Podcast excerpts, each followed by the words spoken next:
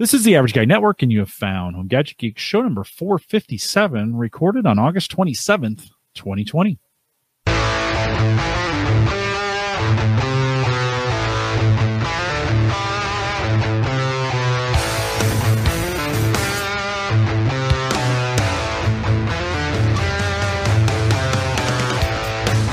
on Home Gadget Geeks, we, we cover all the favorite tech gadgets that find their way in your home. News, reviews, product updates, and conversation, all for the Average Tech Guy. I'm your host, Jim Collison, broadcasting live from the Average Guy dot T V studios here. Super hot, Mike. I like I can't keep enough water on my lawn. Like, I just can't water it enough. You took the words right out of my mouth. We've had a string of just high nineties for a long period of time and no rain.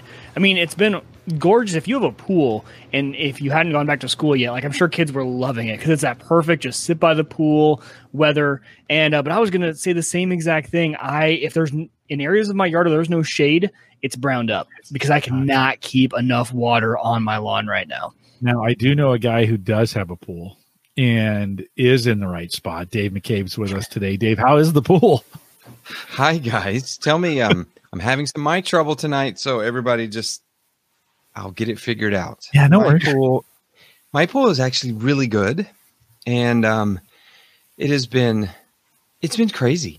If yeah. you haven't had trouble this, this summer with your lawn, then you are a miracle worker. Yeah, it's been pretty tough, isn't it? Yeah, I've had a yeah. rough one. I mean, I can yeah. tell, I can give you guys a, a lowdown whenever you're ready.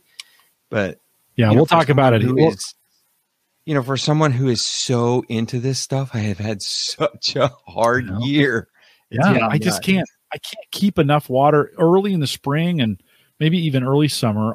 I, I felt like a champion. I was getting out every other day, measuring all the stuff we talked about in the spring show. Mm-hmm. Like, I was applying it. It was working great. The lawn was green. And the front, um, our my front lawn, which is zoysia grass, just, and it's usually pretty drought tolerant, does pretty well. It's kind of designed for the hot weather. I've been watering and watering and watering. It's just been so hot and no moisture that uh, it's it's having trouble keeping up. So we'll talk more about that. Of course, of course, we'll have some great show notes that we'll post out at the average guy dot T V. You can go to the average guy dot T V slash H G G four five seven for this show and get all and access to all the show notes. Don't forget, you can download the mobile app, home gadget geeks dot com, Android and iPhone, available there for you for free. Just download is the best way to listen on the road or whatever, whenever you need to stream it. It's an easy way to get it done. Just have it on your phone as a backup. Just have it there. Even if you don't use it, it doesn't cost me anything. Doesn't, well, it does cost me something. We appreciate our Patreon subscribers who help us pay for that each and every year, home gadget geeks dot com. Big thanks to Ryan and Bob from think computers dot org. They they hung out with us last week. We kind of got old school on, uh, on builds, and we talked about cooling in particular, which is a subject we've never, Mike, we've never really drilled down on it. And it was... No. It was good for me to kind of catch up on where cooling has gone, and with with liquid cooling, I think, really just being an option now. The days when I looked at it, it was kind of awful.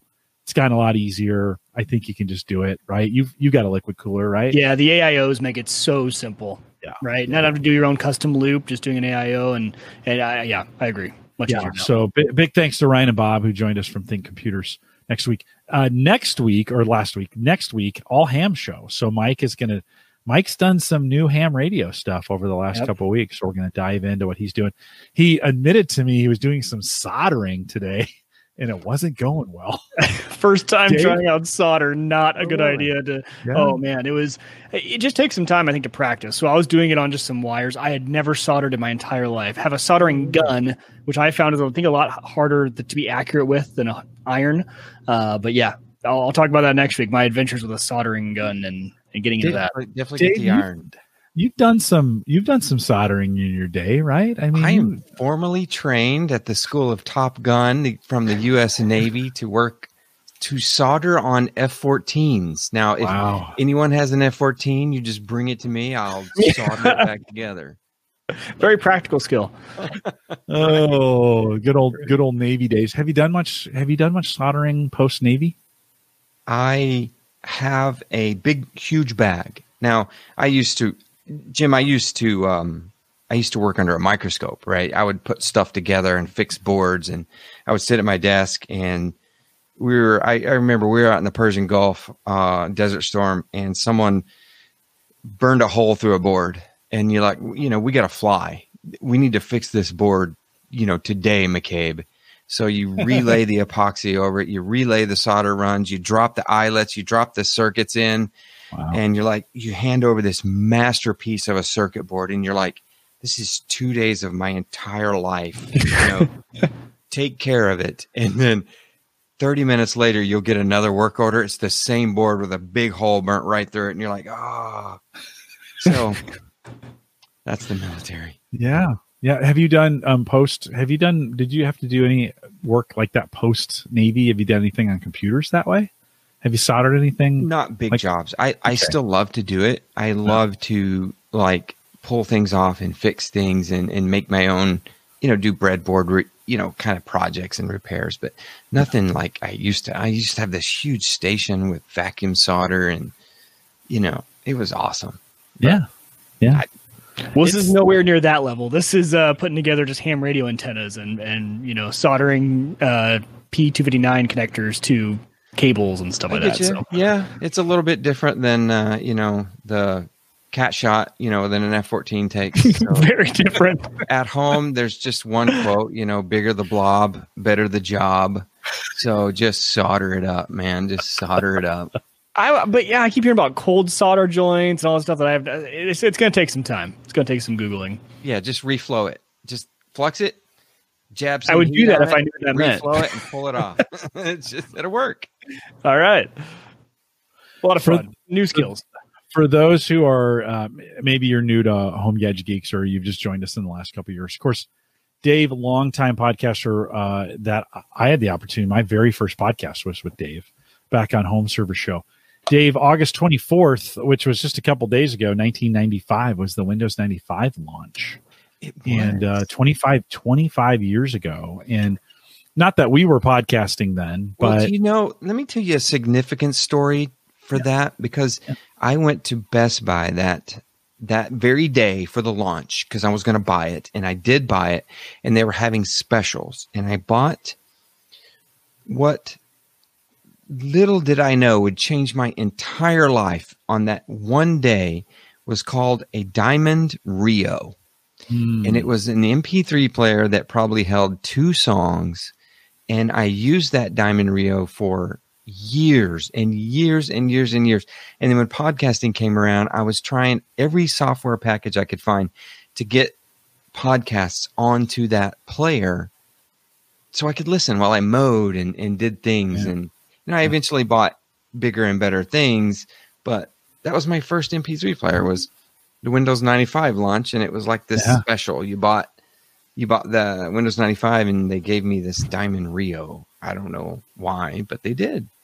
Well, it, and good that they, they did that really. I mean, those days uh, from then until early two thousand, you know, right. There was, that was kind of the early era of it. I remember maybe two thousand one, a buddy of mine bringing in an iRiver. And saying, I can get like thirty-five songs on M P three. Oh. I mean, I remember in ninety-seven, a buddy of mine saying, I'm ripping, um, I'm ripping M P threes at my house. I worked at a computer store in ninety-seven. And a guy saying, um, I'm ripping M P threes. It's going to take all day, but they'll be there when I get home, right. you know? And it, it, and it was like, he was ripping them, you know, there. And, and those were some significant times. We, we, we don't even think twice now. In fact, we think about enhanced audio and some of those kinds of things, lossless mm-hmm. in that, but that those were the days, right? Uh, and, get, and getting things started. Yeah. I was four years old when Windows ninety-five came out. Well, it, it's, um, we're a little older than you, but Dave, I, I kind of think about that April, I think it was April day, about twelve years ago when you said yes to allowing me to be on Home Server Show. And I think you had Chris and John and me all on the same night. Yeah. And no, we, I don't think we broadcasted live in those days. I think it was just no, recording. Just it. Yeah. And, yeah, and, uh, I think show around show forty or something like that. And, uh, yeah. that's about twelve years ago, I think yeah. now that eleven, twelve years ago. Coming up December third is the tenth anniversary of Home Gadget Geeks, which started as Home Tech. And so we'll be celebrating. We'll have a big show, uh, yeah, that, yeah. uh, December third it'll be kind of fun, but I always, I always hark back to the day I contacted you and said, hey, if you're ever, if you're ever interested in having a, a, a, you know, having a guest, I'd love to be on the show. I know you were my crazy fan.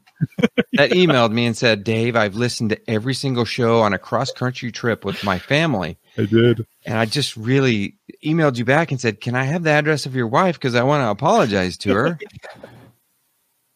So yeah, no, I did. I had you uh, on and Chris and Zadler. And uh, I thought, one of these guys has got to be good enough to podcast with me, yeah. right? Yeah. And I was like, man, I love all three of these guys. We're just going to have this big, fun podcast. All four of us will do it. We had the best time, Dave. So I have an assumption for, from back then, because you said you used to just record, and then you obviously you moved to going live. Um, when I started my podcast, and now this was a lot later, um, after podcasts were already relatively big, I, I've always assumed that people only started doing live podcasts because of Leo Laporte and the Twit network and what they were doing over there and the fact that they were live streaming. Because when I got into, I used to listen to his podcast just because I found it through iTunes. And then I realized that they, you know, broadcast live, they're doing video.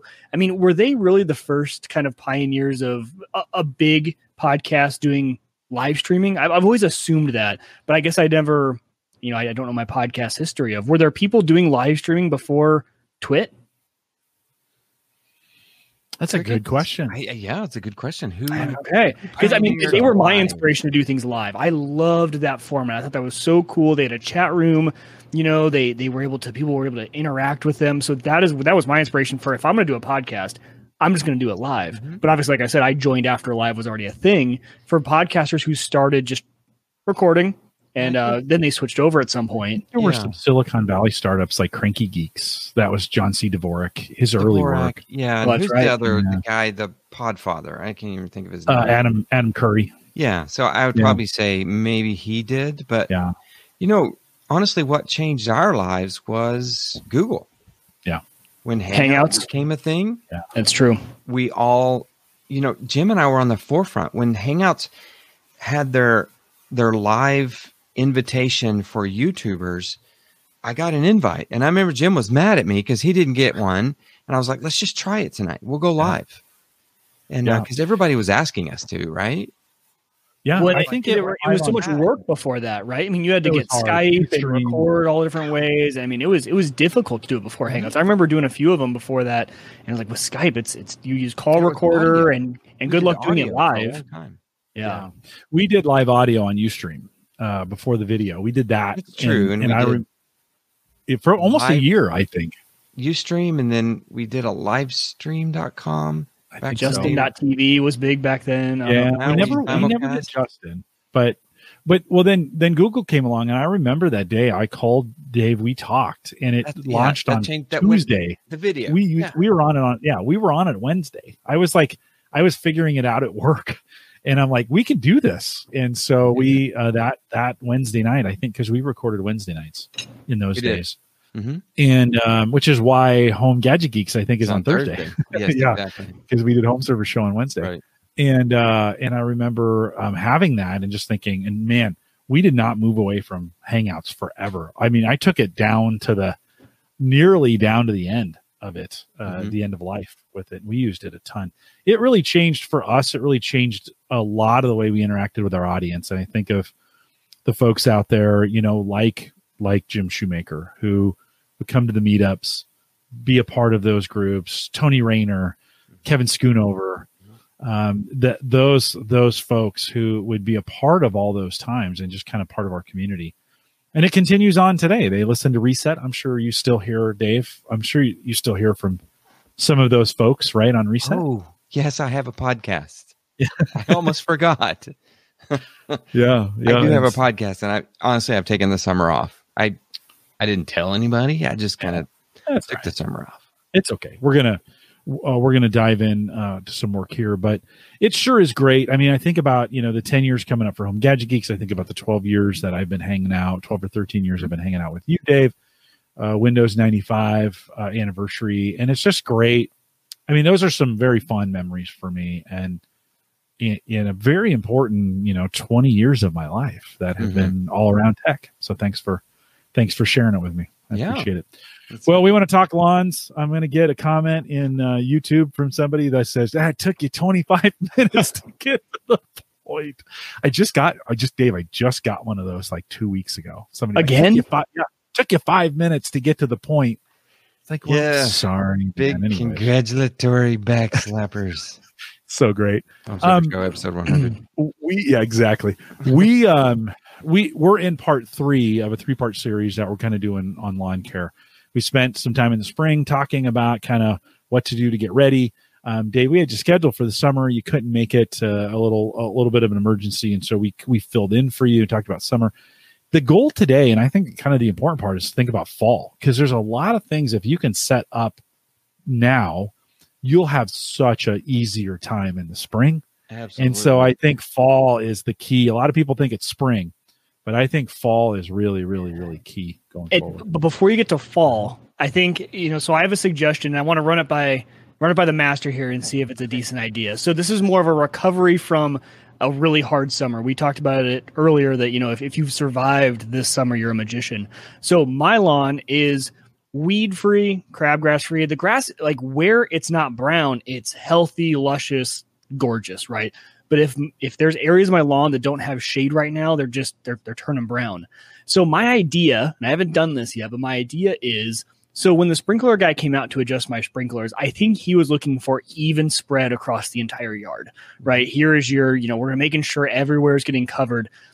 Right now, I think is a good time to go out and take pictures of all the brown spots in your yard, because then you know those places that need more water, and the places, because I have areas that are super green, right? I have the areas that are growing up really f- tall and some areas where they aren't growing a lot, and those areas don't need as much. So I don't think I need even spread of water.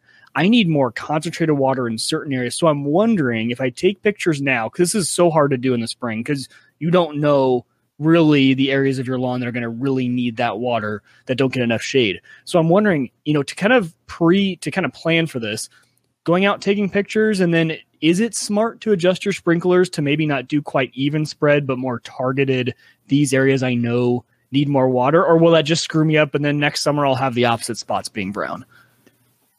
You know what? I would say don't overthink this. I think I am. I'm already overthinking it because my, but it's killing me having all this brown in my yard. Watering just fine.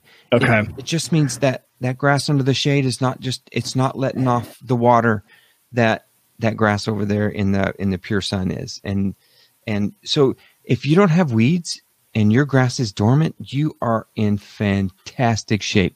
You're going to have a great fall plan, and we are going to see to it on this very show that you have a successful spring going into the fall. Okay. So, well, you talked me off the ledge. So so there's there's hope. It's not all bad if your lawn's looking a little brown right now. Not terrible. Good to know. Okay, so now I'm ready then for the fall stuff, because I, whew, I need I need some motivation here. Yes, you are. And and what I would say is it's it's always a good time to go out and see if your sprinklers are operating correctly. You know, right.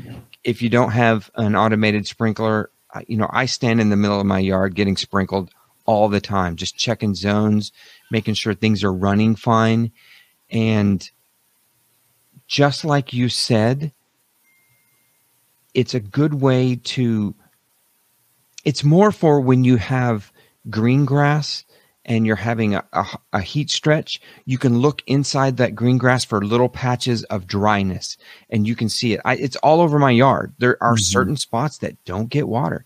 And I go out with a clipboard and I circle them. And it's been the same two years in a row. And I'm just, I can look standing in my yard and think, man, if this head was over like three feet, I would be good to go. So it's a good thing to, to just do that. Now, if your lawn is dormant, your lawn is dormant. It's not because you weren't watering. It's, it's just, it was hot and it was humid and the grass checks out, but you still have to water. You, you, the crown of the grass, which is right near the ground, is still alive. That needs to be healthy. That still needs to be watered. So we always say don't don't stop watering in the summer. Keep watering. But if your grass goes dormant, just embrace it. It's fine. Yeah. It will come back. And it was it was a very difficult summer. I mean, it was very difficult. Now, I brought you guys something. Since we're talking sprinklers, we're just going to go for it right now. And this is a sprinkler head filter. So if you pop off your sprinkler head, it just maybe even a small nozzle, Not, um, well, every sprinkler head has it, and it drops down in just like just like so. And you can see mine right here, very dirty, caked up with sediment. So that's something you can do, is just go head to head and twist off the top. Just YouTube it. If you have Hunter nozzles, or you have Rainbird nozzles, or there's a couple other brands, uh, house brands for Lowe's and, and Home Depot, just Google it, and you'll find how to take the heads off. And you can check these little filters, and you can buy these. You can buy a bag of these at the store. Dave, I think I, sprinkler heads are something that people don't think. Like growing up, you know, we had an irrigation system. I grew up in California. We had an irrigation system. My dad never used it, and and it certainly wasn't on a schedule. Like it was, you had to go out and turn it on, right? And he, he just didn't. He just right. didn't. And in those days, you kind of put your sprinklers in, you kind of set it and forget it. They really just came on. Now I think I, I watch these guys on YouTube, and sprinklers get pretty sophisticated. Like, I mean, you got different patterns. You can do different. You can put different heads in there, like you're talking about. Right. You can have a filter. So it made good. I think a guy like Tony Rainer, who just got his kind of irrigation system up and running, it had been broken. I think it's worth it to kind of dig in, figure out, okay, what kind of heads do I have? What do they do? What are my options? What are, what are the parts for them? And especially going into the fall, you know, you talked about maybe areas going dormant. Mike, I don't think it's a bad idea. Dave, you said this as well. Take a few notes where things didn't go really well on your lawn. Right, right. And fall is a good time to start thinking about your plan for the spring. Like, okay, what am I going to do? What can I do now? What kind of things can I change? Could I move ahead? Could I mm-hmm. change some things around? Could I put a different head in there? You might have a half or a, a, a one eighty, and you need a more concentrator, or you need to shoot it farther, or some of those kinds of things. So getting to know those parts, Dave, I think is is really key. Know what you have. Know what's available to you, right? I didn't even know there was a filter. yeah, I'll just say it, that. I had no idea sprinkler heads had filters in them. I've never the- taken them apart. Yeah, some of the biggest things is like on a Rainbird rotator uh, head, there's also a nozzle, and it has a flow rate, and it's a different color code for flow rate. It could be a two gallon or a three gallon or a four gallon, sometimes even a one gallon flow. And that will change how much water is getting on your yard, you know, per hour. So you really should know that. And you know, just like we talked in the spring, and by the way, you guys did a fantastic job on the summer show. Spring and here in the fall, the two things that we're going to do right is we're going to water and we're going to mow. It, it, it doesn't stop. So we're still going to have to do those things right. And one of the things that, Mike, we're going to just start with you right now is you need to do, you need to go out and, and be a weatherman. We're going to be a weatherman right now. We're going to look at thirty days into the future, and we're going to see when those temperatures start to drop, because when those temperatures do start to drop, your grass is going to just be like, hey, it's time to go.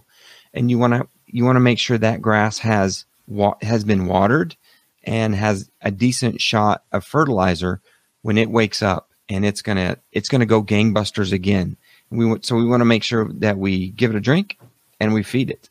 And it will take off when you, when your temperatures start dropping. Oh, when you said it's they're going to go, I thought you meant it's time to go quiet for the winter. No, they're going to oh, pick back up again. You're going to have the entire fall. Gorgeous lawn one more time before winter. Okay. Because you guys are a cool season. We're almost the same. What do you call this one? Latitude? Longitude. Yeah. I don't know. Longitude. I don't know if I did very really well in that class. Here's your um. Here's your weather. Yeah. Um, we're looking for low humidity as well, but look at these seventies and these nighttime temperatures. Look at your nighttime temperatures, guys. Yeah, fifties, which are great for the cool season grasses, right? That's going to trigger those. Dave, let mm-hmm. me just say too, before we before we dig into this, mm-hmm. I think it's important, if you're coming to this podcast and you're thinking like, okay, I want to, I, I ignored the spring and the summer one because I'm not into lawns, but n- now I want a better lawn next year. I think the first step is to know what kind of lawn do you have, right? Is it a, we say cool season, or like I have a, I have Zoysia out front, which is a Bermuda type grass. It's kind of designed for really hot weather. It goes dormant in the winter. Mm-hmm. Back is fescues and Kentucky bluegrass, which are cool season grasses, right?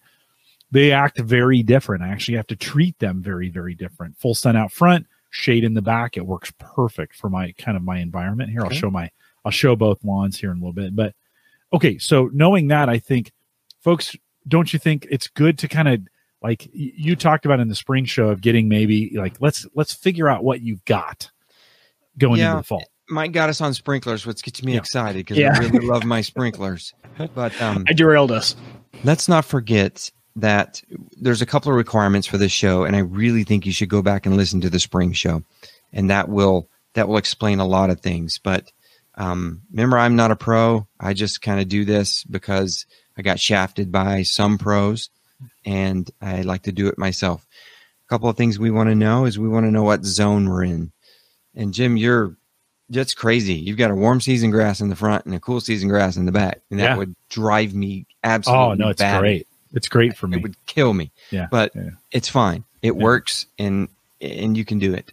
But make sure you know what zone you're in. Just search on Google, you know, zone hardiness uh, zone, and you will figure it out. Figure it out. Next, you need to know what grass type you have. And I got an app for us the other day, and I haven't been able to make it work. And because I know you always ask me what are some um, some apps that you can apply to this, and it's called Cano Canopeo, C A N O P E O. You're supposed to be able to take a picture, point it at your lawn, and it's supposed to tell you what grass type you have. C A N O P E O. Someone needs to figure it out and let me know if it works. Say that one more time. I'm gonna tap, tap your right Dave. Tap your um, your again. thing for me. No, it's okay. It's just My getting all quiet. Is, is, Let's see if okay. we get along. Is that better? Yeah, there you go. Okay. So Cano, Canopeo, Canopeo. It, it's oh. the weirdest name. Yeah, it is a weird name. So C A N O P E O. This is great because we were just talking. Oh man, I lost my video again. I got distracted. I got distracted. You got distracted. And uh, there goes my video. So keep going, Dave. Okay, so we want to know what zone we're in. We want to know what grass type we have. And for the fall, something huge is we need to know when to expect our first frost. Because our first frost is going to tell us when we're going to basically slow down and stop almost. We will work back from that first frost. So generally about forty to forty-five days of work time prior to our first frost. So we need to know that in the fall as well.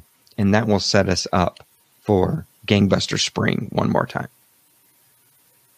We were we were talking about the weather, so let's let's. I, I interrupted you in the middle of that as we were thinking about Dave. You were you were kind of give us this is our this is uh, Omaha or Bellevue. Um, I'm not that far from Mike. We're we have been in a heat wave. We're coming. It looks like we're coming out of it, and we're seeing some nightly temps of seventy-five, some morning temps of fifty, which is, for cool season is dynamite. Why is that? I mean, so. Mike, Mike has admitted he's got some damage. He's going into the fall. He hasn't really paid attention because he's been on vacation every other I'm week. Deflated. I'm just so so. Dave, some seeing this, knowing what's coming up, and our our first frost hard to predict here in Nebraska. Really hard to predict, but we'll say maybe late October probably is what okay. is when we'll experience those. But that's a good one. What, what would you say? So I I put did I put a I put a YouTube link in the chat for a video, and it is a video about the average first frost per zone in uh, the the the forty-nine states. It just lets you know when your average first frost is going to be, and you can take that average, and then you can look up averages for your area, you know, in in past years, and you can you can work from that as well. And the other thing that I like to do is I like to know what my soil temperature is.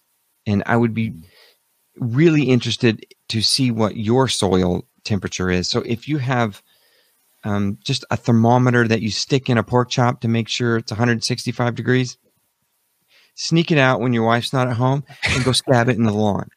It will tell you that you guys are probably, if you're having those cool of a nights, you, you're probably around seventy-two, seventy-three, seventy-four degrees right now. And I did mine last week, and I was about seventy-four. So I'm thinking maybe you're a little lower because we've had, you know, some nineties and a lot of humidity. So we might be a little warmer than you. the reason you want to know that as well is because when the soil temperature gets down to seventy degrees, those dormant weed seeds in the soil decide to, to wake up. So, Mike, if you don't have weeds now, you're going to in about two weeks because those weeds are going to wake up. So I was talking with Jim earlier, with you guys earlier, is fall gives us two pathways. And if you had a rough summer, perhaps like me, I one part of my yard looks great. The other part, I had a little bit of a, uh, I had a dollar spot fungus problem. So when you have a fungus problem, grass dies. So if you have a, a like a turf type tall fescue or any type of fescue lawn, that grass will not regenerate itself. That dead spot is there forever, forever, unless you have something like uh, a bluegrass or a Kentucky bluegrass that will heal itself and grow into those new areas. You literally have to put seed. And that's why when you go to Lowe's and Home Depot, they have that jug called the Patchmaster or something, and you sprinkle it. And it has seeds and it has insulation, and you sprinkle it on the dirt. Well, you scratch the dirt, you sprinkle it on the dirt, and then you water it in. And then in ten days, you get little baby grasses and your patch is fixed. Well, we have to decide if we're going to fix our yard with overseeding or if we want to just keep attacking weeds. Our, like Jim, like your backyard sounds like it's done great. It's had a good time. It's about time to party again. So probably we're going to do the pre-emergent route. And we're going to throw down at seventy degrees. We're going to throw down a pre, pre-emergent dithiapyr or a prodiamine. We can throw down either one of those. Generally, you would use the one that you didn't use in the spring.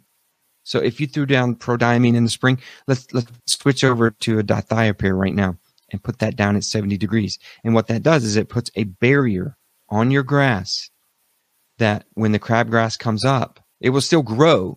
It just hits the top of the soil layer and that, that barrier, and it will die. It will kill it. So it's like throwing in like this weed preventing blanket inside yeah. your soil. And yeah. it, it, I think it, it's amazing. I didn't quite understand that. And I used to try to overseed and put down pre-emergent. And of course, yeah.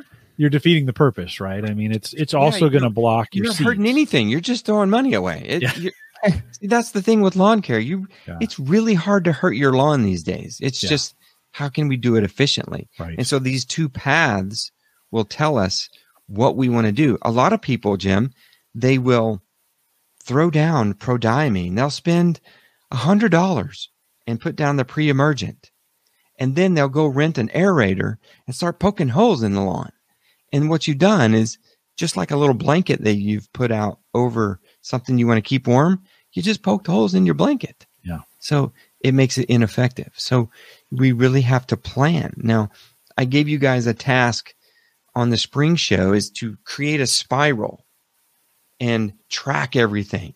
So my hope is that you tracked your, your water usage, your rain, your mows, your fertilizers, when you put down your weeds. If you walk around in your lawn, what weeds are you seeing? And are you, are you identifying the weeds? I believe that we talked, did we not talk about an app last time called Picture This? If we didn't, there's an I don't app know if we called, did, did we? There's an app called I don't Picture remember. This. I don't think and we did. Once again, you take your phone and you take a picture of the weed and it will tell you what it is. Mm. So you can defeat it. So more tech for you that way. But that that spiral, that book is so important because it it will humble you and you can say, you know, my book is honestly, Jim, it's full of I did this too late. I did this too late. I did this too late. Yeah. Right? Yeah. I ha my region has high humidity. Do you guys have humidity? Oh yeah. Oh my yeah, God. Yeah. yeah. We have yeah. high humidity, and central Indiana is a fungus wonderland. So we have a lot of dollar spot. We have a lot of uh, rust and all these yucky, and I totally missed my window. So instead of doing a preventative fungicide, I had to do, you know, double rate as a curative rate. Reactive. Which it, it worked. Everything works. It just, it's double. It costs more. And I'm kicking myself. And sometimes it's just, we were on vacation and you come back and it's like, why are these yellow rings in my yard? And why is all my stuff dying? I set my sprinklers to go, you know? So sometimes things happen, just life happens, but you have to take notes and write it in your spiral, even when you screw up. We, we um, talked about this, the Mower app plus, or the Mower Plus app from John Deere. And you can put any mower. You don't have to have a John Deere mower. But this is kind of cool because you can put it, you can start it. Yeah, you got it. You have a mowing it, folder. There you go. Put it in. I do have a lawn folder. You can, um, which is which is right is what you should what what you should do. But it'll track your mows and it'll track the G P S on your mows. And yes, it does. It'll tell you how long. And I mean, if you like that, if you like that kind of stuff, it's pretty great. It'll also tell you how much it's rained in your area since your last mow. Okay, and that's Dave, a good thing to know. Yeah. No, and and to your point, I. I, I took a little vacation this summer and I came back and my lawn was super thick. And I'm like, I thought I just mowed it. And I checked the app. Nope, it had been nine days. And I was like, mm-hmm. okay, no wonder. Well, I'm not going to want to mow that. I'm not going to clip, put those clippings back on the lawn. There's too many of them. It's too hot. It'll put too much stress on the lawn. So you put your bagger on and you bag those. You don't like to do that. I have a, I actually have a flower garden up at the top of my property where those nutrients will leach out and leach back into the lawn. Mm-hmm. So I don't worry about it too much, but it is one of those things where it just helps with the data, right? And mm-hmm. I think with the spiral or whether you keep track of it in OneNote or whatever, right? It's kind of knowing that. Mike, did you get a spiral started? Uh, did, did you write anything down this year? I used OneNote. Yeah, I started using OneNote and I, I did that. And I, I put in there when, when, see, because I'm still using the chemical company that we talked about last time because it's a, a darn good deal. And uh, I can tell it works because my flower beds have weeds and a lot of weeds. Like we mm-hmm. are just plucking so many weeds out of those flower beds, nothing in the grass. So it's been working. So I've been tracking when they've been coming. I've been trying to put in because they leave us a sheet when they leave and says, here's what we did. Here's all the stuff. Here's some, and they give you like some tips of like water it, a, you know, this much in the next few days. Keep your dog off this one because this one needs to set in for a day before you let people walk on it. Stuff like that. And um, so I've been keeping track of that. The biggest one for me is when did I sharpen my blade last? Because uh, I, I keep forgetting. Okay, was that did I do that in the spring? Did I just do that in the summer? When did I do that? Oil changes for my mower. I like to stay on top of that. I do a lot of oil changes on there, probably more than I need to, uh, but I like to do it. All sorts of stuff. You really got me on a kick, and I started tracking everything. I even took it beyond the home, beyond uh, the lawn. I'm tracking furnace filter changes. Uh, everything around the house is now in OneNote, and I, I love it. It's it's Isn't a it nice to go to Lowe's. Stuff.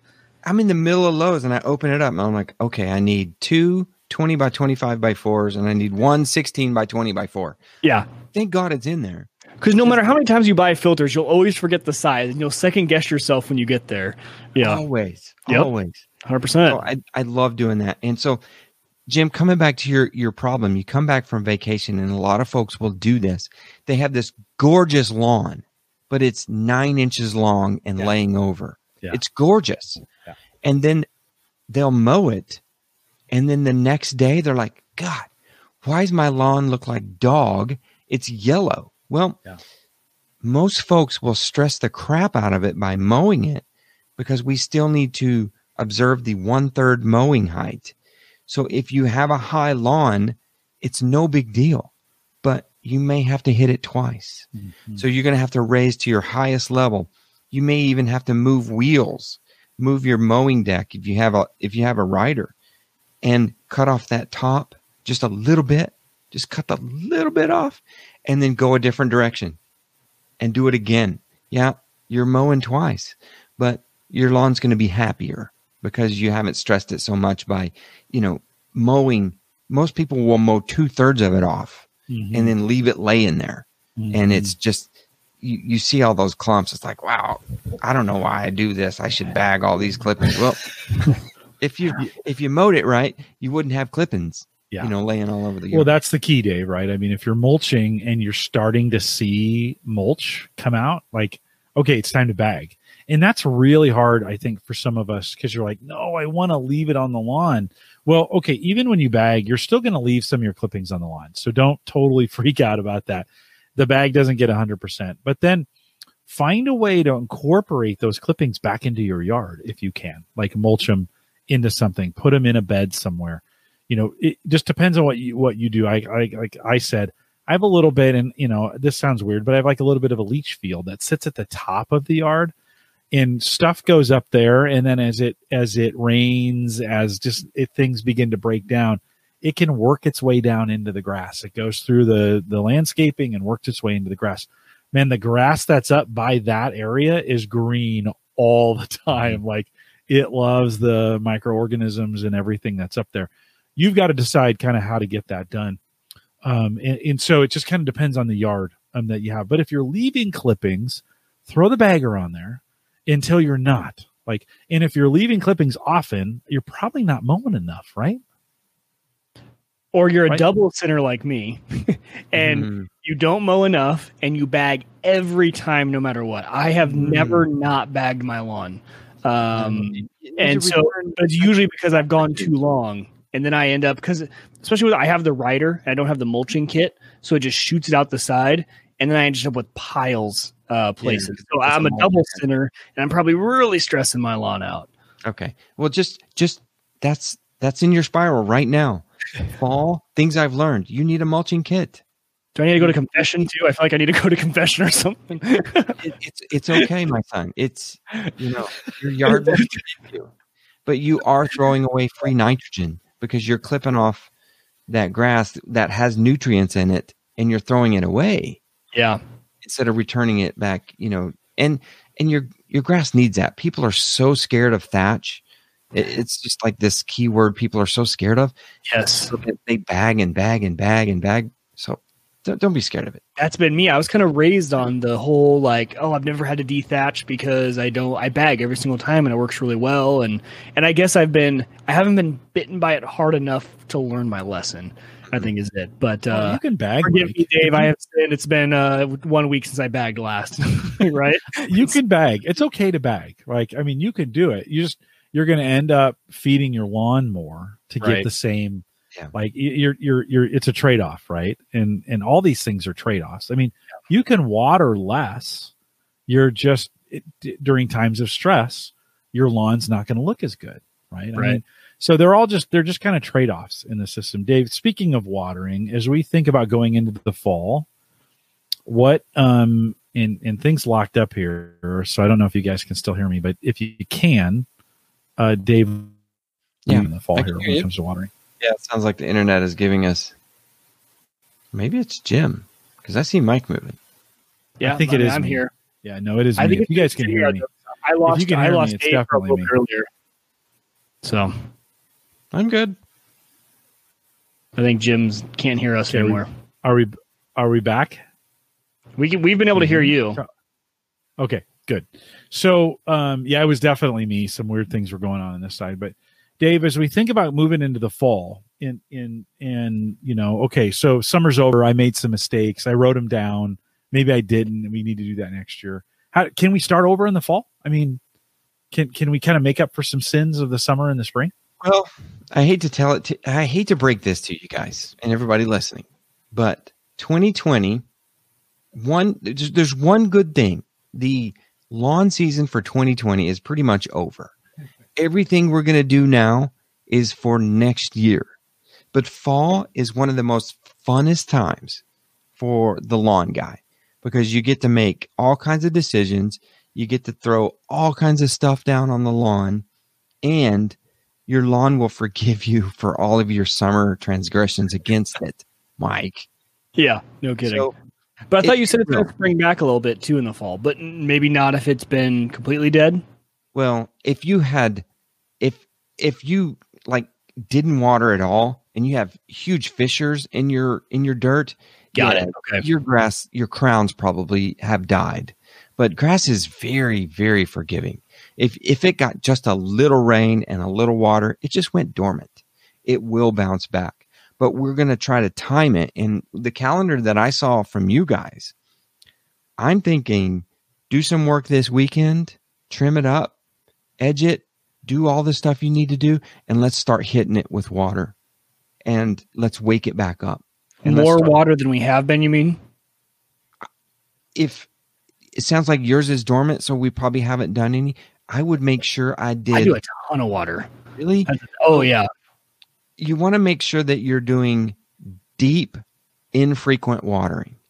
So I wouldn't do three days a week, but I would do maybe a couple of deep water. So yeah, I'm four days a week.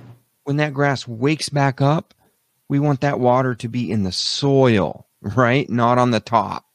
You know, because if you if you just run your your heads for ten minutes and then shut them down, all that water's on the top. It's it's never going to seep, seep down into the soil. So we want to do deep, infrequent watering to wake our soil back up. And that's probably two or three times a week.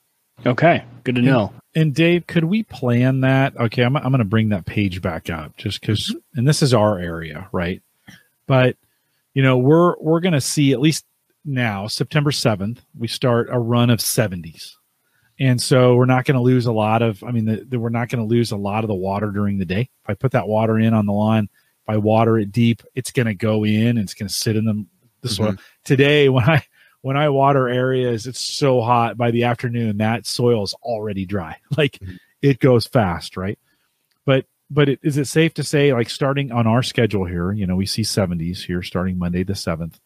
That may be a good time for Mike to change his watering schedule to go maybe Monday, Thursday, and run those twice as long or maybe three times as long as he had before to really let that water settle in, right? Yeah, and we talked about this in the spring, is we really need to know how much water your sprinkler puts down. Right, right. You can water it ten minutes a zone, thirty minutes a zone. I have no idea. You really have to do the two-to-can challenge. I'm down to eight, so it's probably too low no matter what. But yeah. It runs... Three, so it, it does a round of eight, a round of eight, and a round of eight. It runs three times in the morning. That's not, that's not bad. Okay. That's, yeah, you're you're doing a, a a soak, so you're letting that water not sit on top and run off. But it's eight minutes. It soaks in, then it does another eight minutes. Yeah, because I noticed it was all just running off. If you just yeah. if I just let it run for yeah, twenty-four minutes altogether, so it's eight, eight, eight. Yeah, cycling together. Yeah. Very good.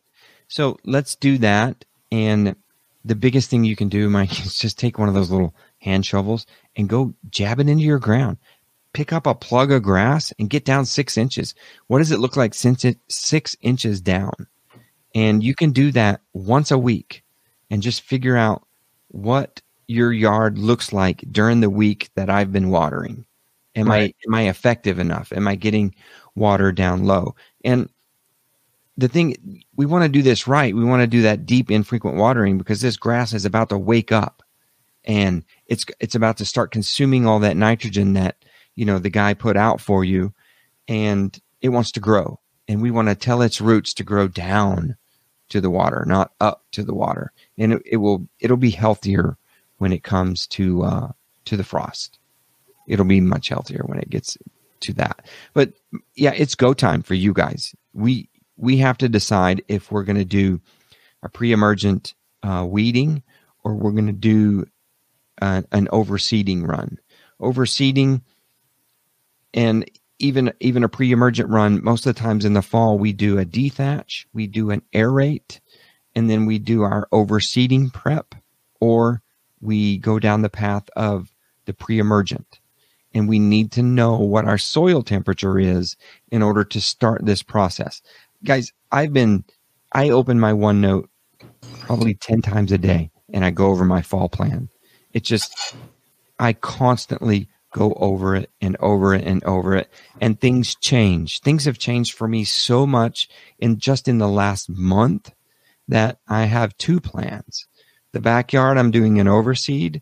My front yard, I find, I just decided I'm not going to seed. I'm not going to patch. I'm just going to go pre-emergent. And I've got issues out there that I need to attack, but some things you, you have to make a decision. What am I going to do, you know, this year? I have like twenty-one, twenty-two thousand square feet of lawn. So I have a lot to take care of. And you, you have to make these decisions early, because when that soil temperature gets to seventy degrees, you, you need to have your pre-emergent down. Folks, don't understand that the weeds will reactivate in the winter and they will grow up. Now, granted, these weeds, most folks just let grow and the winter will take care of them. That's usually what folks do.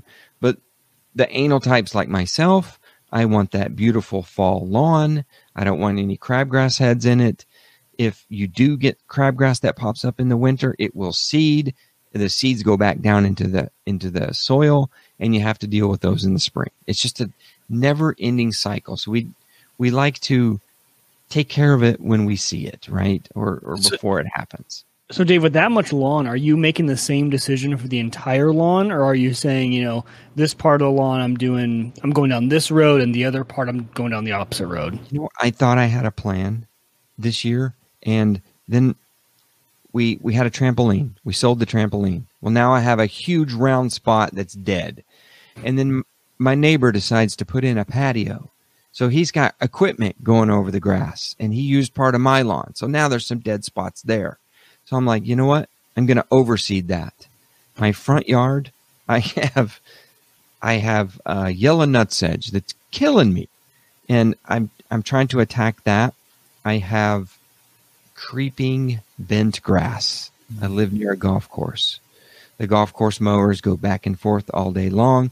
They drop bent grass, and it gets into your yard, and it starts growing like weeds.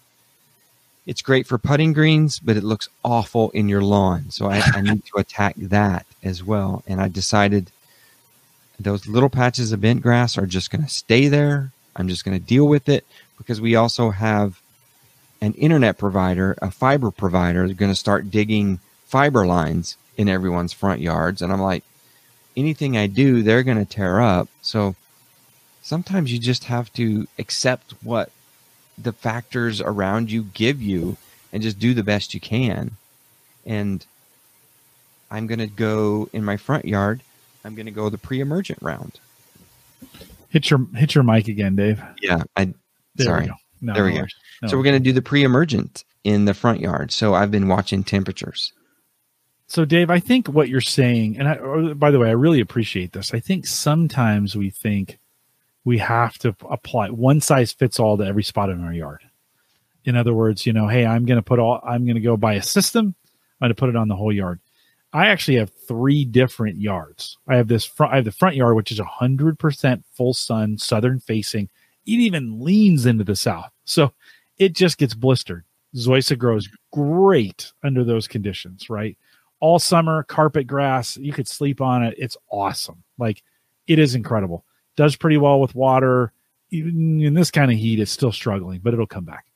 The back, bluegrass, um, Kentucky bluegrass grows great, partial shade. Then I've got some real shade stuff, and I actually go to a, I go to a specialty grass store, and I get a specialty kind of grass that they make just for the shade. And I plant that in that area this year, and it's going to take me a couple years to fix that area. I've also had moles, which have just been devastating on the grass, right? I've got one too. Oh my I, God, dude. That's why I'm late, Jim. I was fighting the mole. I know. We'll have to have a whole we'll have to have a whole mole show at some point. But um, so I have to treat those three areas very, very separately, right? And I and I actually put down, I do different things, a little bit different. I do the Scotts program on all of it, but I treat them all a little bit differently. And Mike, I think that's the key, is for you to learn those areas of your yard, right? And be like, hey, I'm going to do this here and that there. Today's point, writing that down and knowing it, because you're not going to remember in the spring. Like, you're no. like, what, what was I thinking? Like, what was that like? You know, and I think you're on to take some pictures and drop those into OneNote. Like, yeah. Remind yourself of what those things um, kind of look like. Dave, you had mentioned, um, and I want to show this really quick. I think one of the best tools I've ever come across for getting soil samples is one of these little weasel weeder, whatever they come by. They have a whole bunch of different names, but basically they're great for dandelions. You put them in, you twist them, pull them out. It pulls the weed out. One of the great things, so it's, it's a great weeder, but one of the things it's good at is getting soil samples. So we talked about, like, how deep is the water going? Mike, this would be a good thing for you. How deep is the water going right now? You have no idea. You don't know how deep it's going.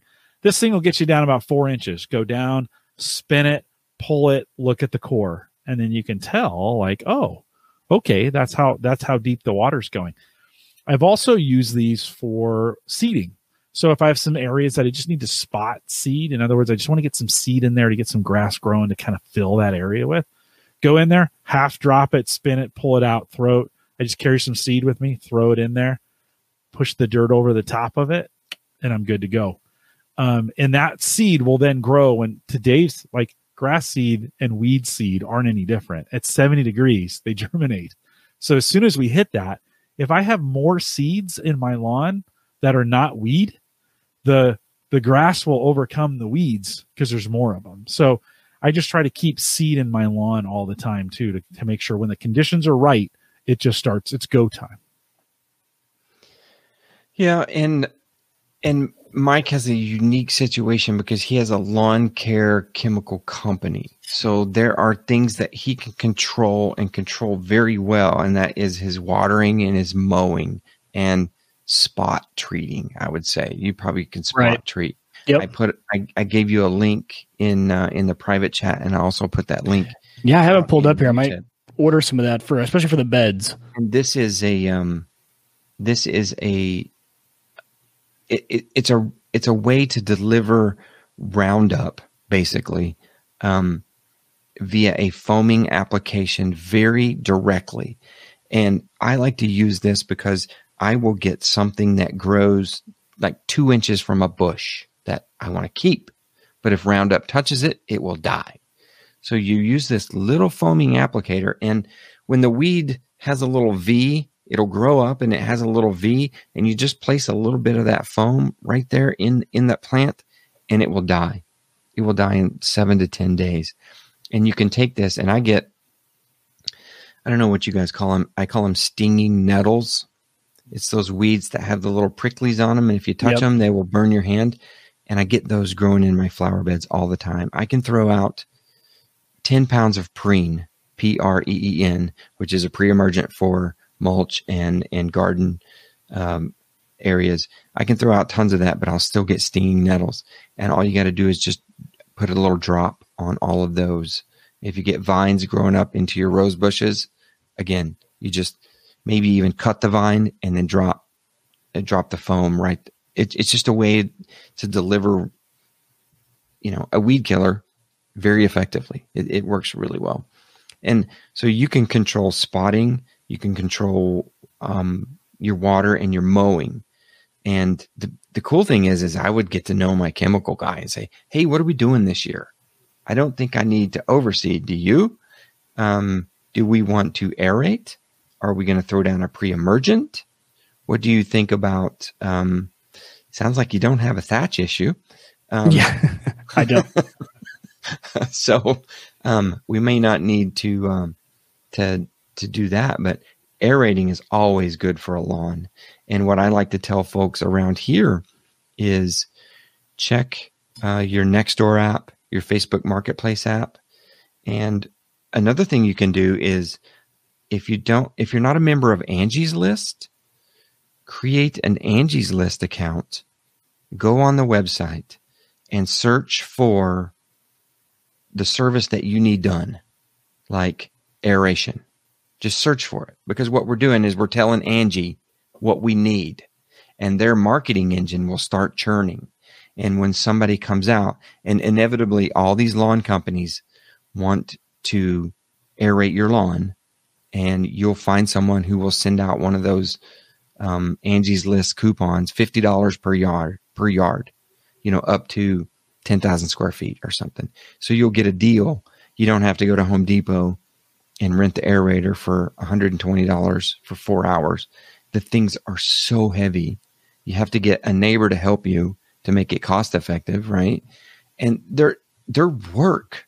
I mean, I think it's fun, but you literally have to chase that thing because it's so fast, and it's a lot of work. You got to turn it. The turning is killer, and you'll you'll hit a sprinkler head. So just do that. Try the Angie's List hack. Search for it and see if you get a coupon, but otherwise use Nextdoor and Facebook Marketplace. You can find people that will do aeration for you. And then, and then, you know, what I like to do is my fall plan. I'll give you some links later for your fall plan, but you need to make your fall plan. You need to write it down in your spiral. And it is you know, it's water, water, water, mow, mow, mow. But when we start to execute our plan, we need to mow once, and then we we need to mow shorter, and then we need to mow our grass almost to the the point where it says, don't mow me anymore. Get it as short as you possibly can, and then aerate the crap out of your yard. Just poke holes everywhere. It's the funnest thing ever to do with all those little mud plugs all over your yard. You can throw them at your kids. It's fun. And and then you can throw in a fertilizer, or you can you can throw in your pre-emergent, whatever you, whichever route you decide to take. If you're going to overseed, then you would throw your seed down. You would throw down some peat or or some of the straw, you know, whatever you want to do to cover it. But that's the best way to overseed, is just to start poking holes, and then go to your brown spots, get up all the dead grass, and put some seed down, put some topsoil down.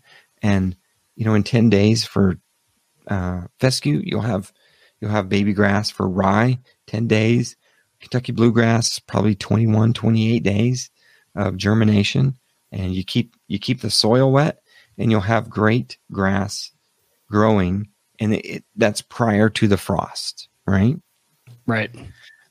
So we talked and, about that frost. We need to do. We need to know what third week of October, first frost. Well, those baby yeah. grasses. If the baby grasses just come up, and they get a first frost, they're going to die.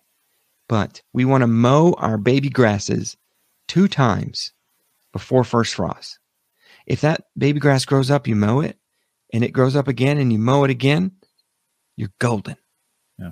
When it gets a first frost, it's just grass by that time. It's just like, whatever, you know, we'll go dormant. We'll see you in the spring. Mike, were you going to ask a question? Yeah. Run no, I was going to recommend too. Calendar. Yeah. Well, that, and then for aeration too, if you do have a lawn care company for chemicals, oftentimes they do a really discounted aeration. I think like my lawn care company for like forty bucks, they'll come out and, and do your aeration if you use them for yeah. all the chemicals all year. If you so. get your lawn done for forty dollars. They're either undercharging you or something crazy going on up there in Omaha. Well, I'm probably paying for it in all the other, you know, I'm paying sixty bucks an application, like eight That's or nine cheap. times, it's eight or nine times a year. It's forty or fifty. I paid a couple of years ago. I paid thirty to have my yard done. Yeah. And it's, so it's not too expensive. It's not, it's not that Dave. Yeah. Okay, oh, so that so, was without a lawn care company though. So that's good to yeah. know. So maybe there are even yeah. cheaper options out there. That I, should I think you're, I think forty or fifty is going to be what you're going to pay, Mike. Yeah. Just to be honest. And uh, I think it's worth it. If you want aerated, to Dave's point, you don't want to go rent the thing unless you got a neighborhood that where everybody's going to chip mm-hmm. in. Even that's kind of a pain. I, I've never even done aeration since I've lived here in four years, mm-hmm. and it hasn't been terrible. Um, I don't know. Well, grab a screwdriver, just grab a big fat screwdriver and go out. And if it if you stick it in the ground, I mean, you got to go to a couple different places. If you stick it in the ground, it just slides in.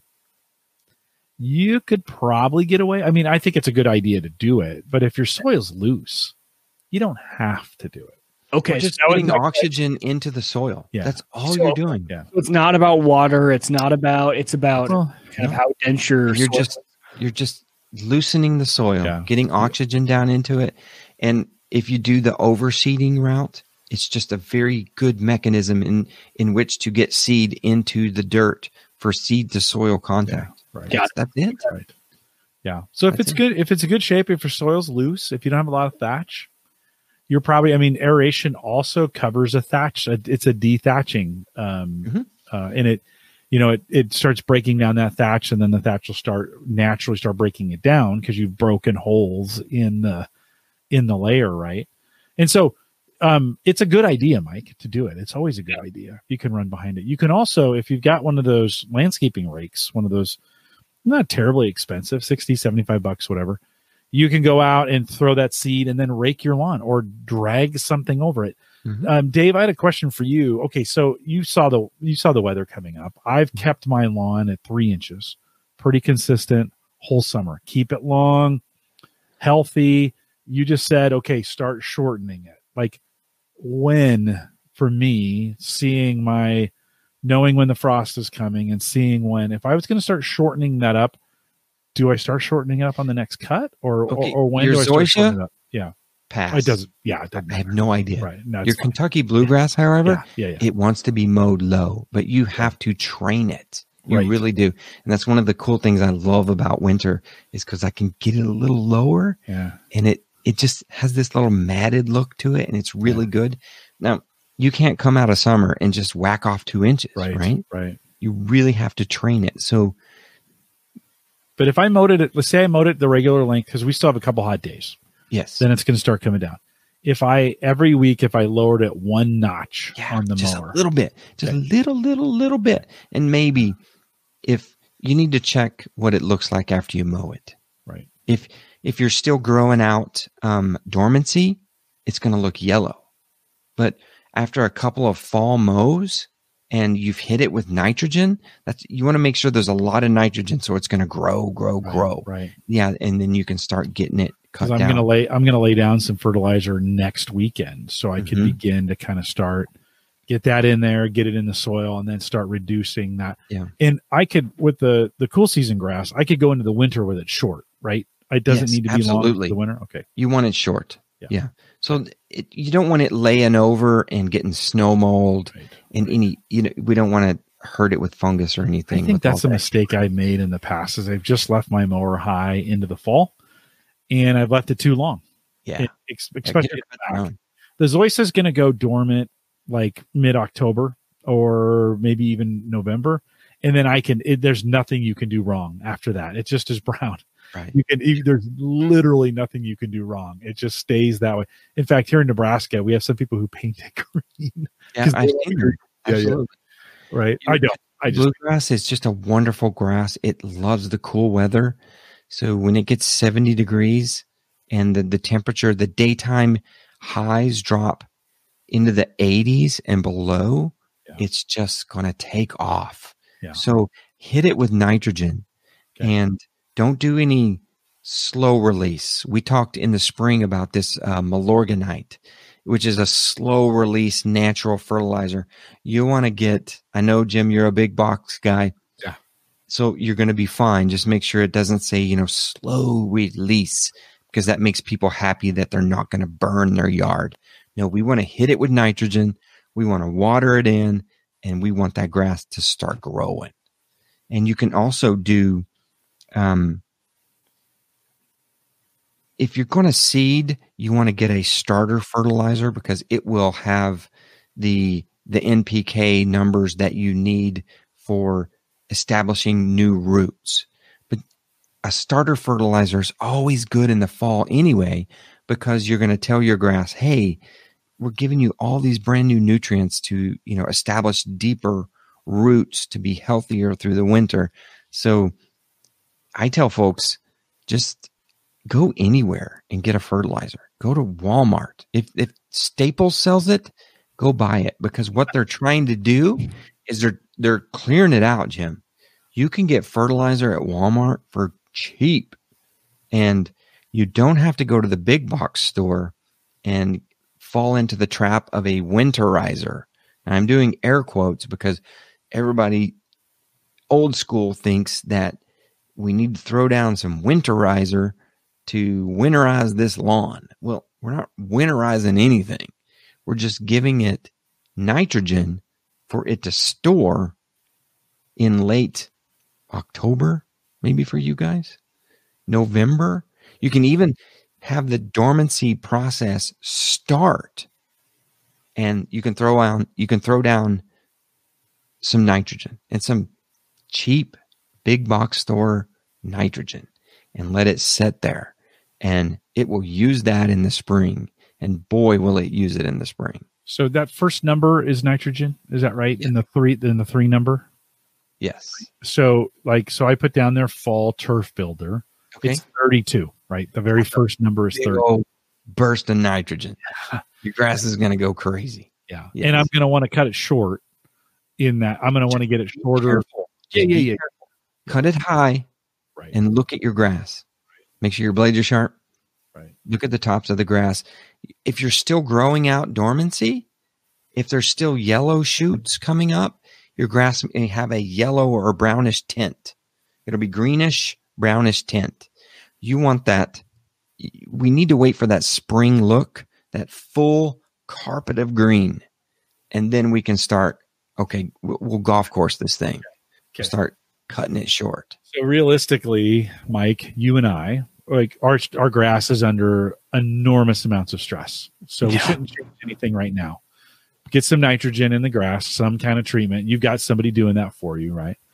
And then as we we're going to get some rain over the next couple weeks, it looks like it's going to cool down. We're going to get some rain, and both you and I should start then. As soon as that grass looks really good long, cut it twice and start bringing it down each week, right? Until we yeah. get that, until we get it lower. I've never done that step, Dave, to be honest. I so, haven't either. And I keep remember what Mike has, though. So we have to be careful. You want to make sure that it's growing like gangbusters. And this is a step you don't have to do. You guys, you, I don't want people listening to this to think, oh, I got to get my lawn cut down. I got to get this thing short. You don't have to. Just mow the top third and just mow like normal. And then when dormancy starts right before your first frost, if you think it's time, it's time to put this thing to sleep, just mow it twice. Yeah. Well, it'd be nice to have it short before the leaves come so that it's, it's down. And then when I'm, when I'm mowing or pulling up leaves, I'm not also trying to mow the lawn at the same yeah. time uh, from that perspective. So yeah. that'd be, that'd be super cool. Yes. Cool. And there's a, there's a couple of resources that I'd like to share with your listeners, because I'm not the end all be all, and I have jumped around like crazy. And I want folks, if, if they want to overseed, I want them to be successful. There are two guys that they're YouTubers, and they have their own companies. They have their own YouTube channels that they, they share this stuff all the time. The first one is a guy that um, who who knows how to tear a lawn down and rebuild it. His name is Ryan Knorr, K N O R R. Search him on the YouTubes, and he has an overseeding strategy, and he will go over it step by step by step. Now, a lot of the times he is, these YouTubers, they're kind of crazy, so you have to watch out for them.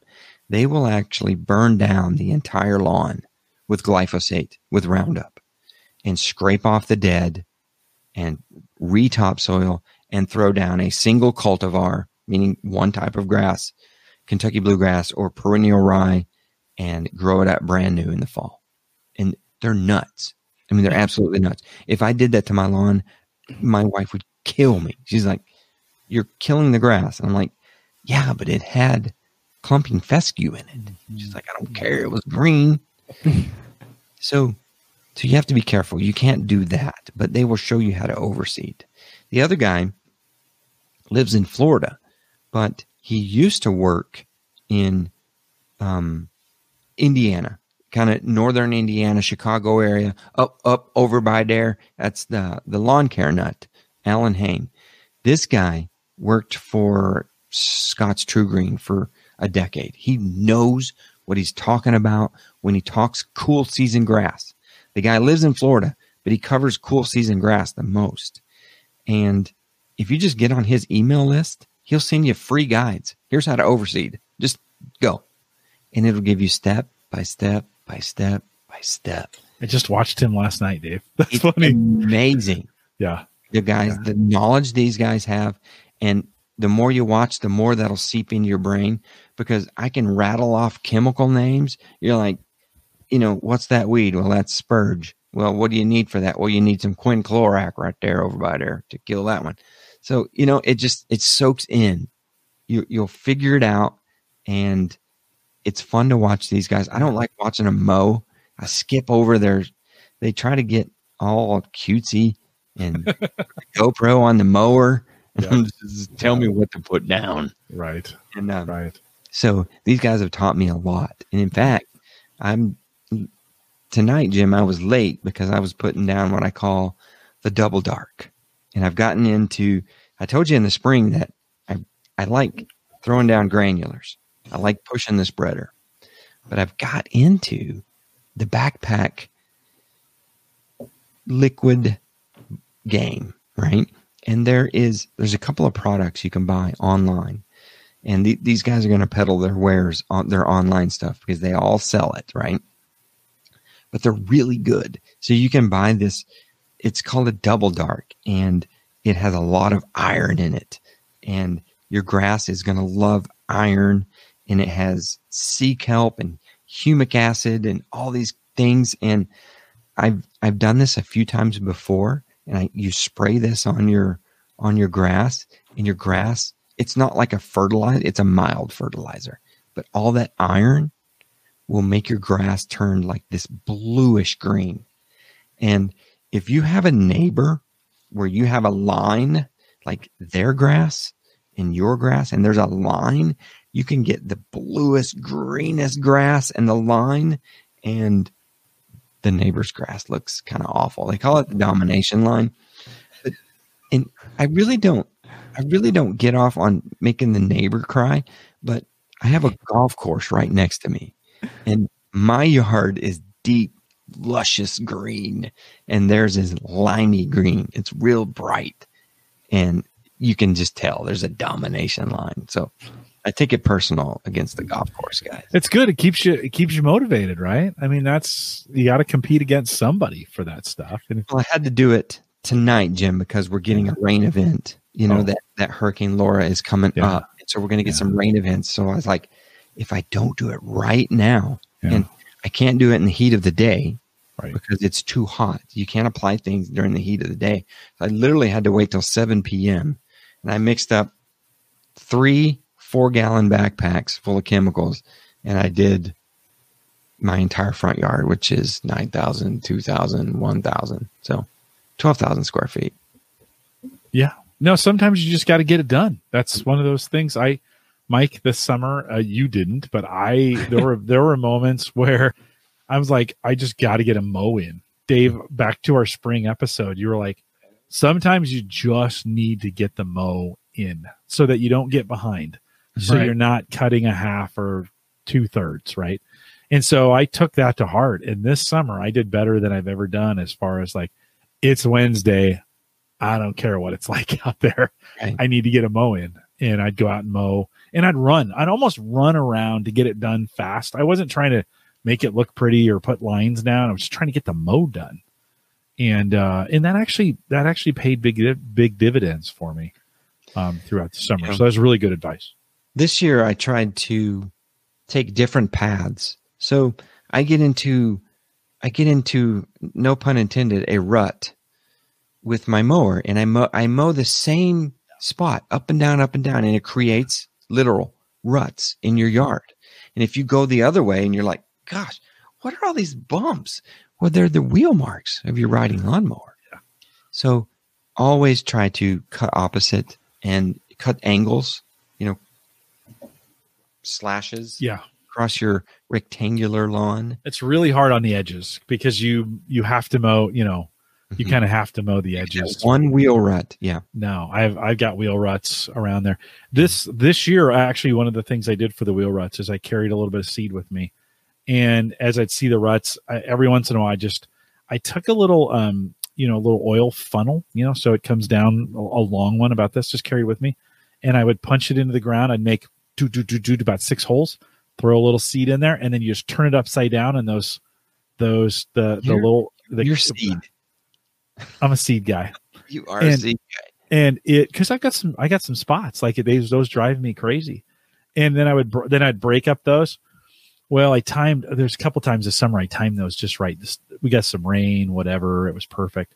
And man, those, those ruts grew.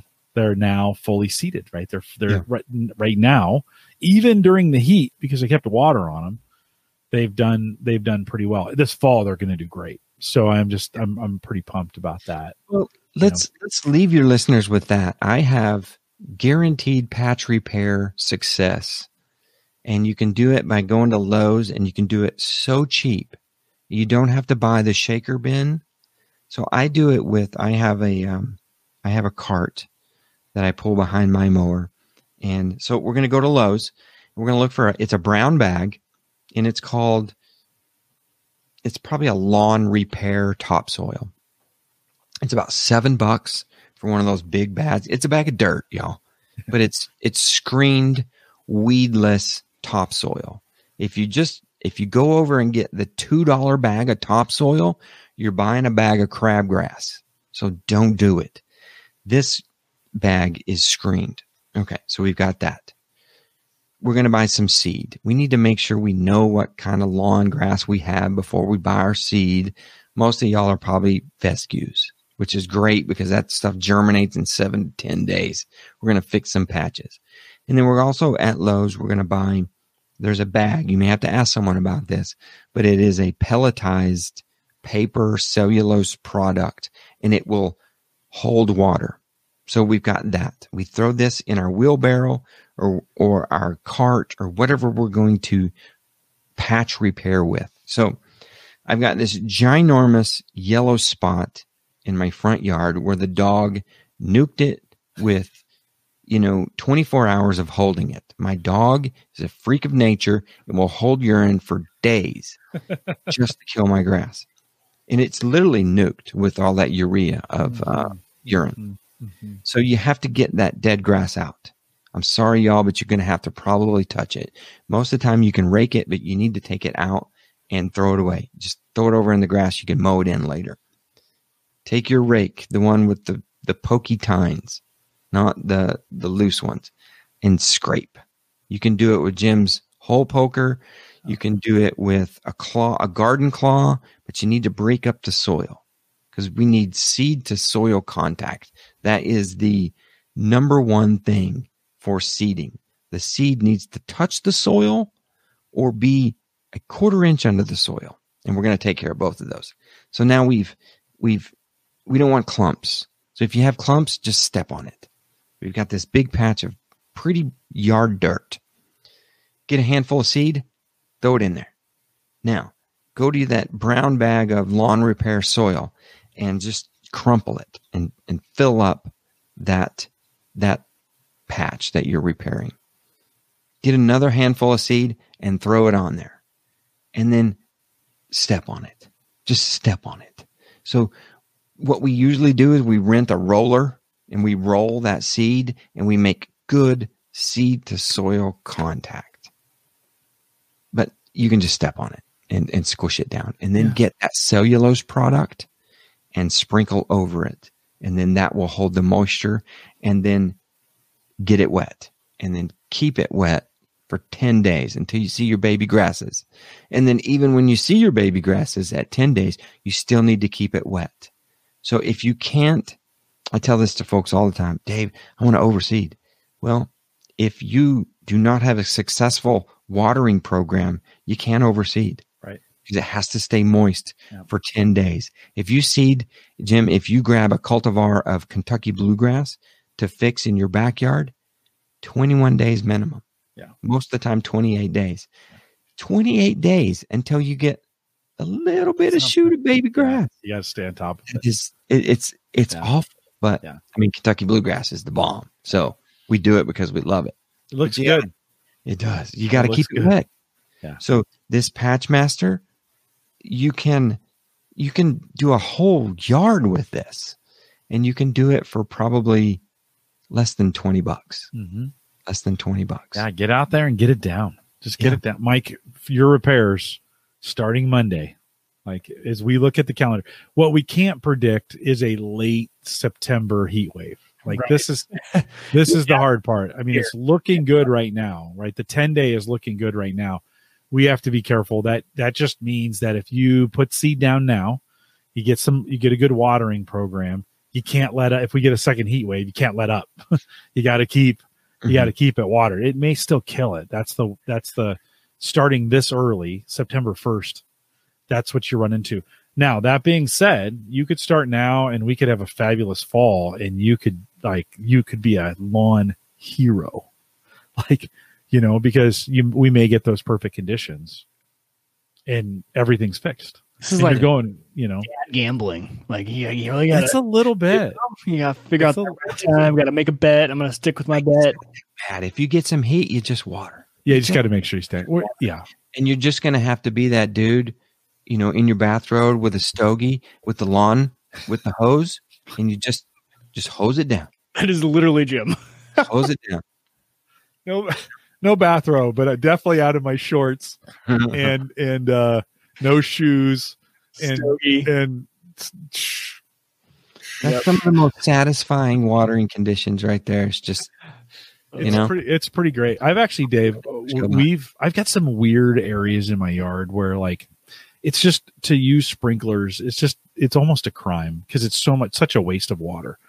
And so during the summer, because we're home, because I'm home, because of the pandemic, every morning at six thirty, I can go out. You know, have a little breakfast, grab the cup of coffee, go out on the, and I'll just I'll hand water it.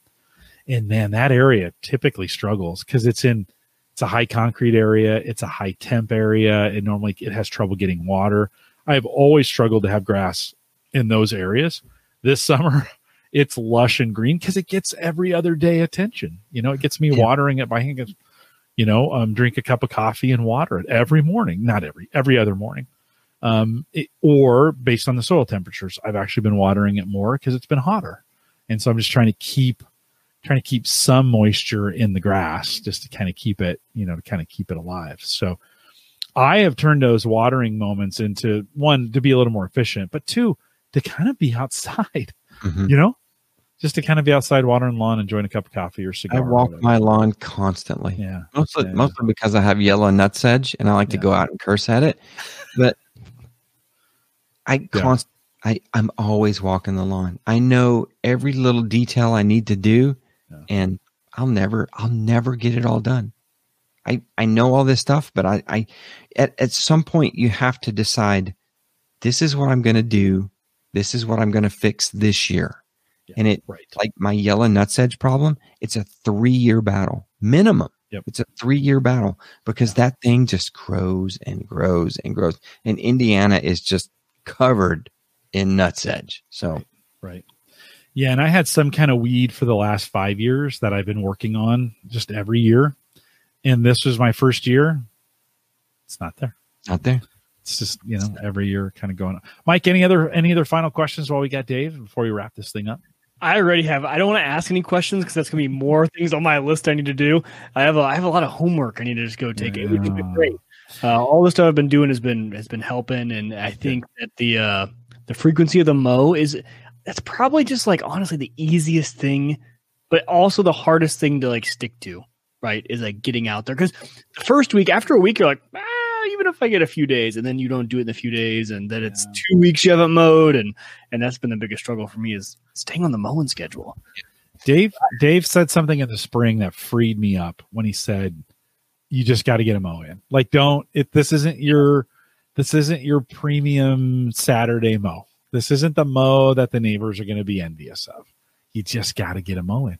And the way he said that in the spring, I was like, oh, yeah, I guess I can just do a Thursday or, or in my yeah, case, a Wednesday. Do it as fast as humanly possible. You don't have the edge. You don't have the weedy. No. It, you should blow. But yeah. if, it, if it's too dark and you're running into cars, just leave it. Yeah. Right. Yeah. No. No, right on it, Dave. That that was a like that freed me up to just this like just get out there like seven thirty, eight o'clock. Okay, I've got thirty minutes to get this mow in. I'm just gonna get it in. It's the and, most beautiful thing to get you out of all kinds of evening chores. Like maybe I know there's dishes there, and I'd love to help you with those, but it is gonna rain tomorrow. Yeah, and if I do not get this on the lawn, right? Or if we don't cut this. Our yard's going to look like all weekend. So great. It's so great. Well, uh, Dave, you continue to influence me long after the Home Server Show days. So thanks for, uh, thanks for jumping in, and first ever three part series on lawn, on lawn maintenance. We'll, we'll probably come back again to this next year. Cause it's just tons of fun to kind of talk about and think about. Maybe, um, uh, maybe we'll do a winter. I mean, there's not a lot to do in the winter, but maybe we get together this you winter sometime. You guys can handle it. Just everybody find your frost time and work back. Yeah. For most of us, from your time, from your state line down to probably central Indiana, it's go time. You really have to have your plan down. Anything lower than, than that, Jim, you're getting into transition zone and warm season grasses. They got a lot of time. You guys can, you got time to figure it out. That doesn't mean you shouldn't plan it, but find your frost, frost date. And Mike, I think you're good. Ask, ask your guy if he's going with what pre-emergent he's putting down and when is he putting it down? I'm going to write that down. Questions to ask him next time he shows up. What pre-emergent are you putting down? Got it. He'd be like, have you been listening to a podcast? That's what he's going to say. One of the things, and I know this sounds weird, but it's a podcast. No, no, no, it wasn't me. Nope. As we think about winter, yeah, going into winter, you can overseed in the winter. A lot of people, especially here in the northern climates, you can throw that seed right on top of the snow. And uh, as the snow melts, it will pull that seed down into the soil and make that soil to seed contact. And when those perfect conditions hit in the spring, that seed will germinate. And so it's a great way of. For, I know. A, Mike talked about gambling. There's your gamble right yeah. there. Yeah. Well, yeah. You, you hit the last snow of the year, you know, right? For us, that's going to be March, maybe in early February. And you can just go out with your, with th this, you would use the hand yep. crank, right? Just go out there. If you have some areas you particularly want to overseed, throw that right on top of the snow. It's the weirdest thing ever. And it feels like you're just throwing money away. But that snow will pull that seed right into the right into the dirt seeing for the you. Things right now, I'm just seeing you driving to driving down the driveway to work. You got a cup of coffee here. You're like, you slow down. You roll the window down. You grab from the door and you just start springing, sprinkling seed out of your car. Apple seed. Yep, then, I'm a seeding fool, Dave. I am a seeding fool. I love. After that OneNote, I added that question in right there, like right okay. in the home, right in the lawn care one. I love having it right here instead of like, you know, spiral's great too, but everything. Well, great. we uh, we went a little long, but we appreciate you guys hanging out. Great. Uh, thanks for everybody in the chat room for doing what they do. If you're listening on the podcast side, all those links that Dave mentioned are going to be in the show notes. So head out to the average guy dot T V slash H G G four five seven, and you'll get access to those show notes, including those um, uh, YouTube links. I love the Lawn Nut. I also watch Connor Ward. I think he's the Lawn Rebel, and he's just a nut. Like he's it's amazing. He's great. He, he, he is. He's, well, he'll teach you something, but he's very entertaining. Yes. I should say. Yeah. He's the best. If you're going to watch a lawn guy and you just want to be entertained because he doesn't care. He doesn't do it right. He doesn't care how he does it. He's just doing, he throws stuff together. He is kind of the average guy lawn guy, I think. Right. That's how we all do it. Right. Like, uh, he knows I don't know. We'll mix these things together. I hope it works. He always says he's not a how-to guy, but I love Connor. So uh, Lawn Rebel, if you want to look him up on, I'll try to remember to throw something. Alan Hain, the Lawn Care Nut, and Ryan yeah. Knorr. Yeah. Um, it, they'll answer anything. Yeah. No, it's super, super great. And uh, Connor lives in Idaho, and he has, like, he's in one of the worst lawn environments ever because his growing season's like three months. And so he's got to do, when he does stuff, and then he gets, they get heavy snow up there. So they have yeah. to deal with snow mold and some of those kinds of things. So you have to be careful watching those guys, especially Ryan, because they they do a single cultivar like uh, perennial ryegrass, and then they'll mow it short, and they're what they call reel mowers, R E E L, and they mow it like at it like three quarters of an inch, you yeah. know, like, like a green, course. like a green, yeah.